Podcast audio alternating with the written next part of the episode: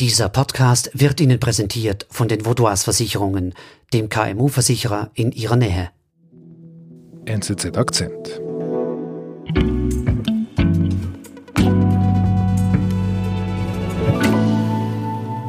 Vor zwei Wochen ist eben eine Publikation erschienen, wo Forscherinnen gezeigt haben, dass es auf der Venus ein Molekül gibt, was man mit Bakterien in Verbindung bringt. Und jetzt drängt sich natürlich der Verdacht auf, wenn dieses Molekül von Mikroorganismen hergestellt wird und man findet das auf der Venus, dann stellt sich die Frage, woher kommt das dort? Lange Zeit stand die Venus im Schatten des Mars. Doch mit einer neuen Entdeckung feiert die Venus ihr Comeback.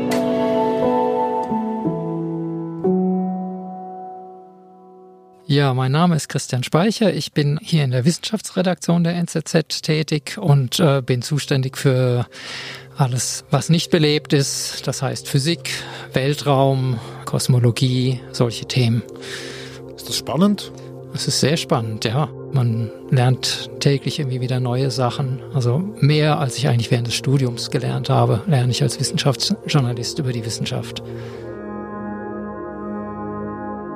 Christian, wir sprechen ja heute über die Suche nach Leben im Universum, ein, ein großer Traum der Menschheit. Wo suchen denn die Astronomen danach? Zuallererst suchen sie natürlich auf dem Mars. Das ist seit äh, einigen Jahrzehnten wahrscheinlich der Himmelskörper, wo man sich am meisten Hoffnung macht, dass man da eines Tages mal einfache Lebensformen finden könnte. Warum ausgerechnet der Mars?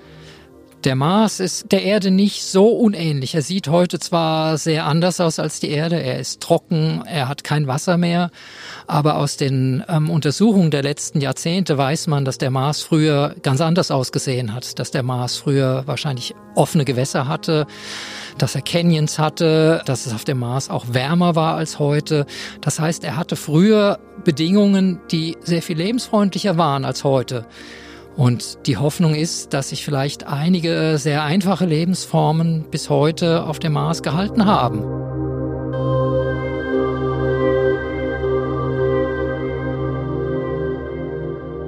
Der andere Planet wäre die Venus, mhm. auch sehr nah, ist der Erde auch sehr ähnlich, ist auch ein hauptsächlich aus Gestein bestehender Planet, genauso groß wie die Erde. Und früher war die Venus tatsächlich auch ein ganz heißer Kandidat für die, dass man gedacht hat, die Venus könnte belebt gewesen sein. Aber in den letzten Jahrzehnten hat sich die Forschung fast ausschließlich auf den Mars fokussiert. Das, das Überraschende war, ähm, dass jetzt seit zwei Wochen plötzlich wieder über die Venus geredet wird. Ein Planet, den man lange nicht ähm, auf der Rechnung hatte.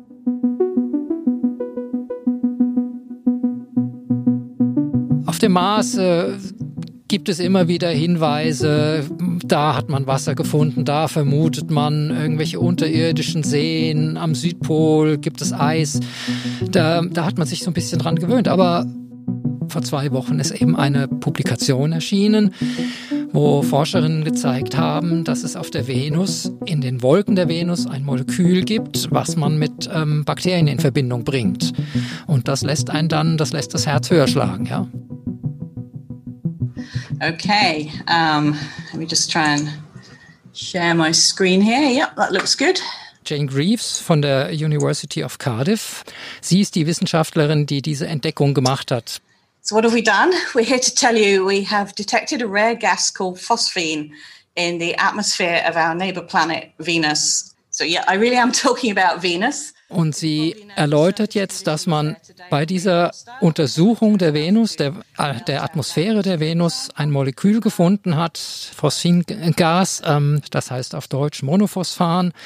Und dass dieses Molekül, das ist das Besondere, dass das auf der Erde von ähm, Mikroorganismen hergestellt wird. And the reason for our excitement is that phosphine gas on Earth is made by microorganisms that live in oxygen-free environments. Und jetzt drängt sich natürlich der Verdacht auf, wenn dieses Molekül von Mikroorganismen hergestellt wird und man findet das auf der Venus, dann stellt sich die Frage, woher kommt das dort? And so there is a chance that we have detected some kind of living organisms in the clouds of Venus. Vielleicht gibt's Leben auf der Venus, sagt Jane Greaves. da schlägt dein Herz höher. Genau, da schlägt mein Herz höher, wenn ich das höre, weil das wäre ein, ein ziemlich direkter Nachweis für solche Mikroorganismen. Aber. Ah.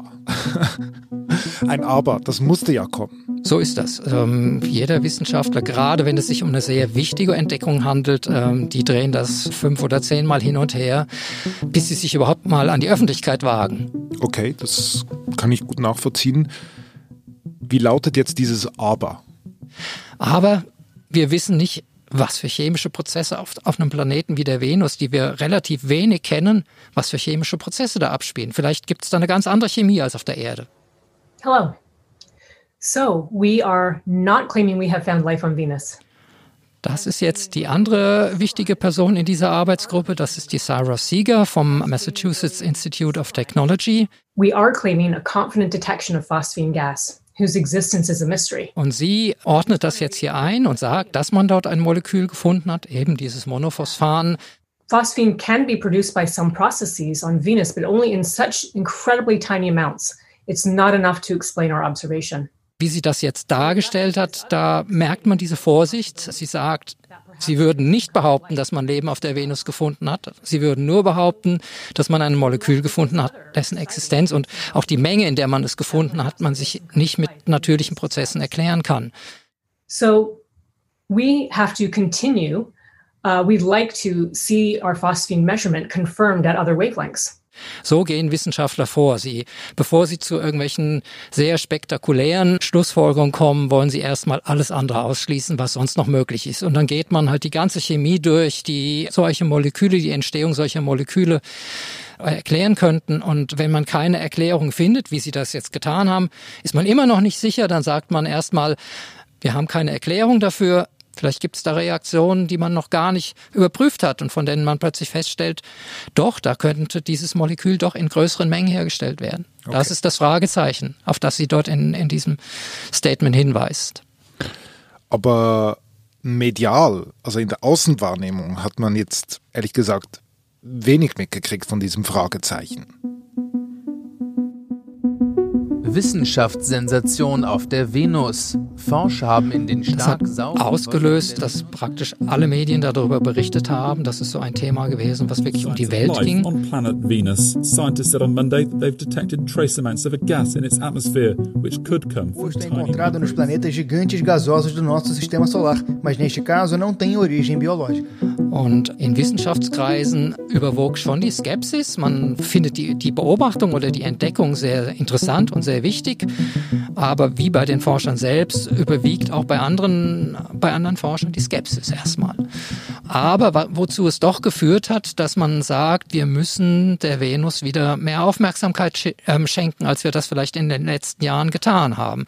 Man muss sich das vorstellen, zum Mars fliegen fast alle zwei Jahre Sonden hin, zur Venus ist die letzte Sonde, glaube ich, vor, vor zehn Jahren geflogen. Und ich kann mir vorstellen, dass das jetzt dazu führt, dass das Interesse der, an der Venus wieder erwacht.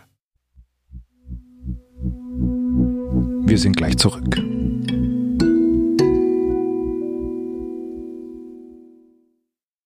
Sie, Ihre Mitarbeitenden und Ihr Unternehmen sind jeden Tag auf einen verlässlichen Partner angewiesen. Dank der lokalen Verankerung kennen wir bei den Vaudois Versicherungen Ihre Bedürfnisse und können Ihnen flexible, maßgeschneiderte Versicherungslösungen anbieten. So können Sie Ihrem Unternehmergeist freien Lauf lassen.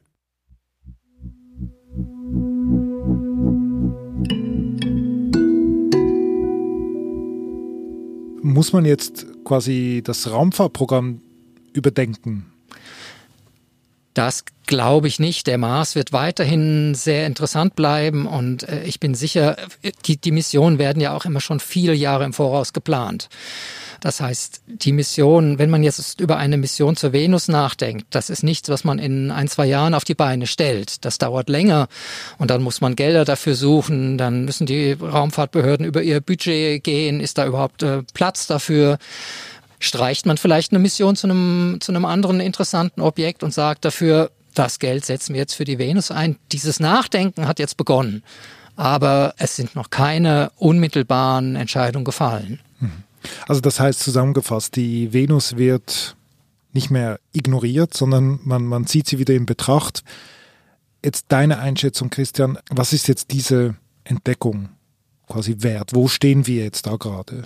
Das ist ein sehr, sehr interessanter und aufregender Hinweis und dem man unbedingt nachgehen sollte. Aber bis man das abschließend beurteilen kann, werden Jahrzehnte vergehen. Und ähm, ja, wir stehen ganz am Anfang.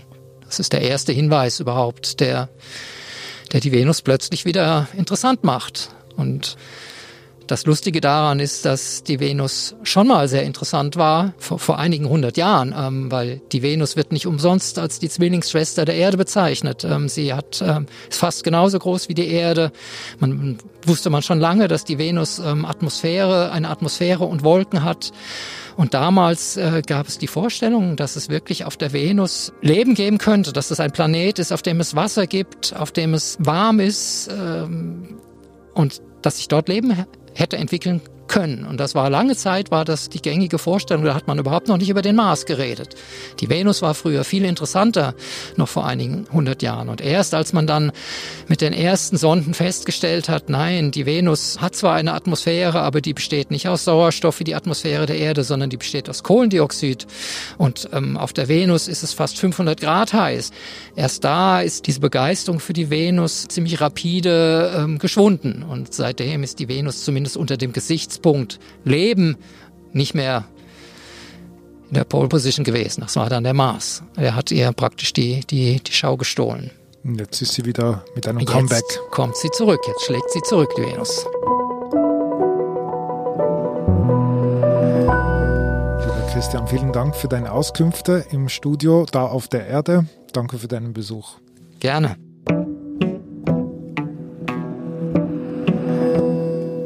Das war unser Akzent. Unsere Folgen werden von Benedikt Hofer und Olga Scher produziert. Ich bin David Vogel. Bis bald.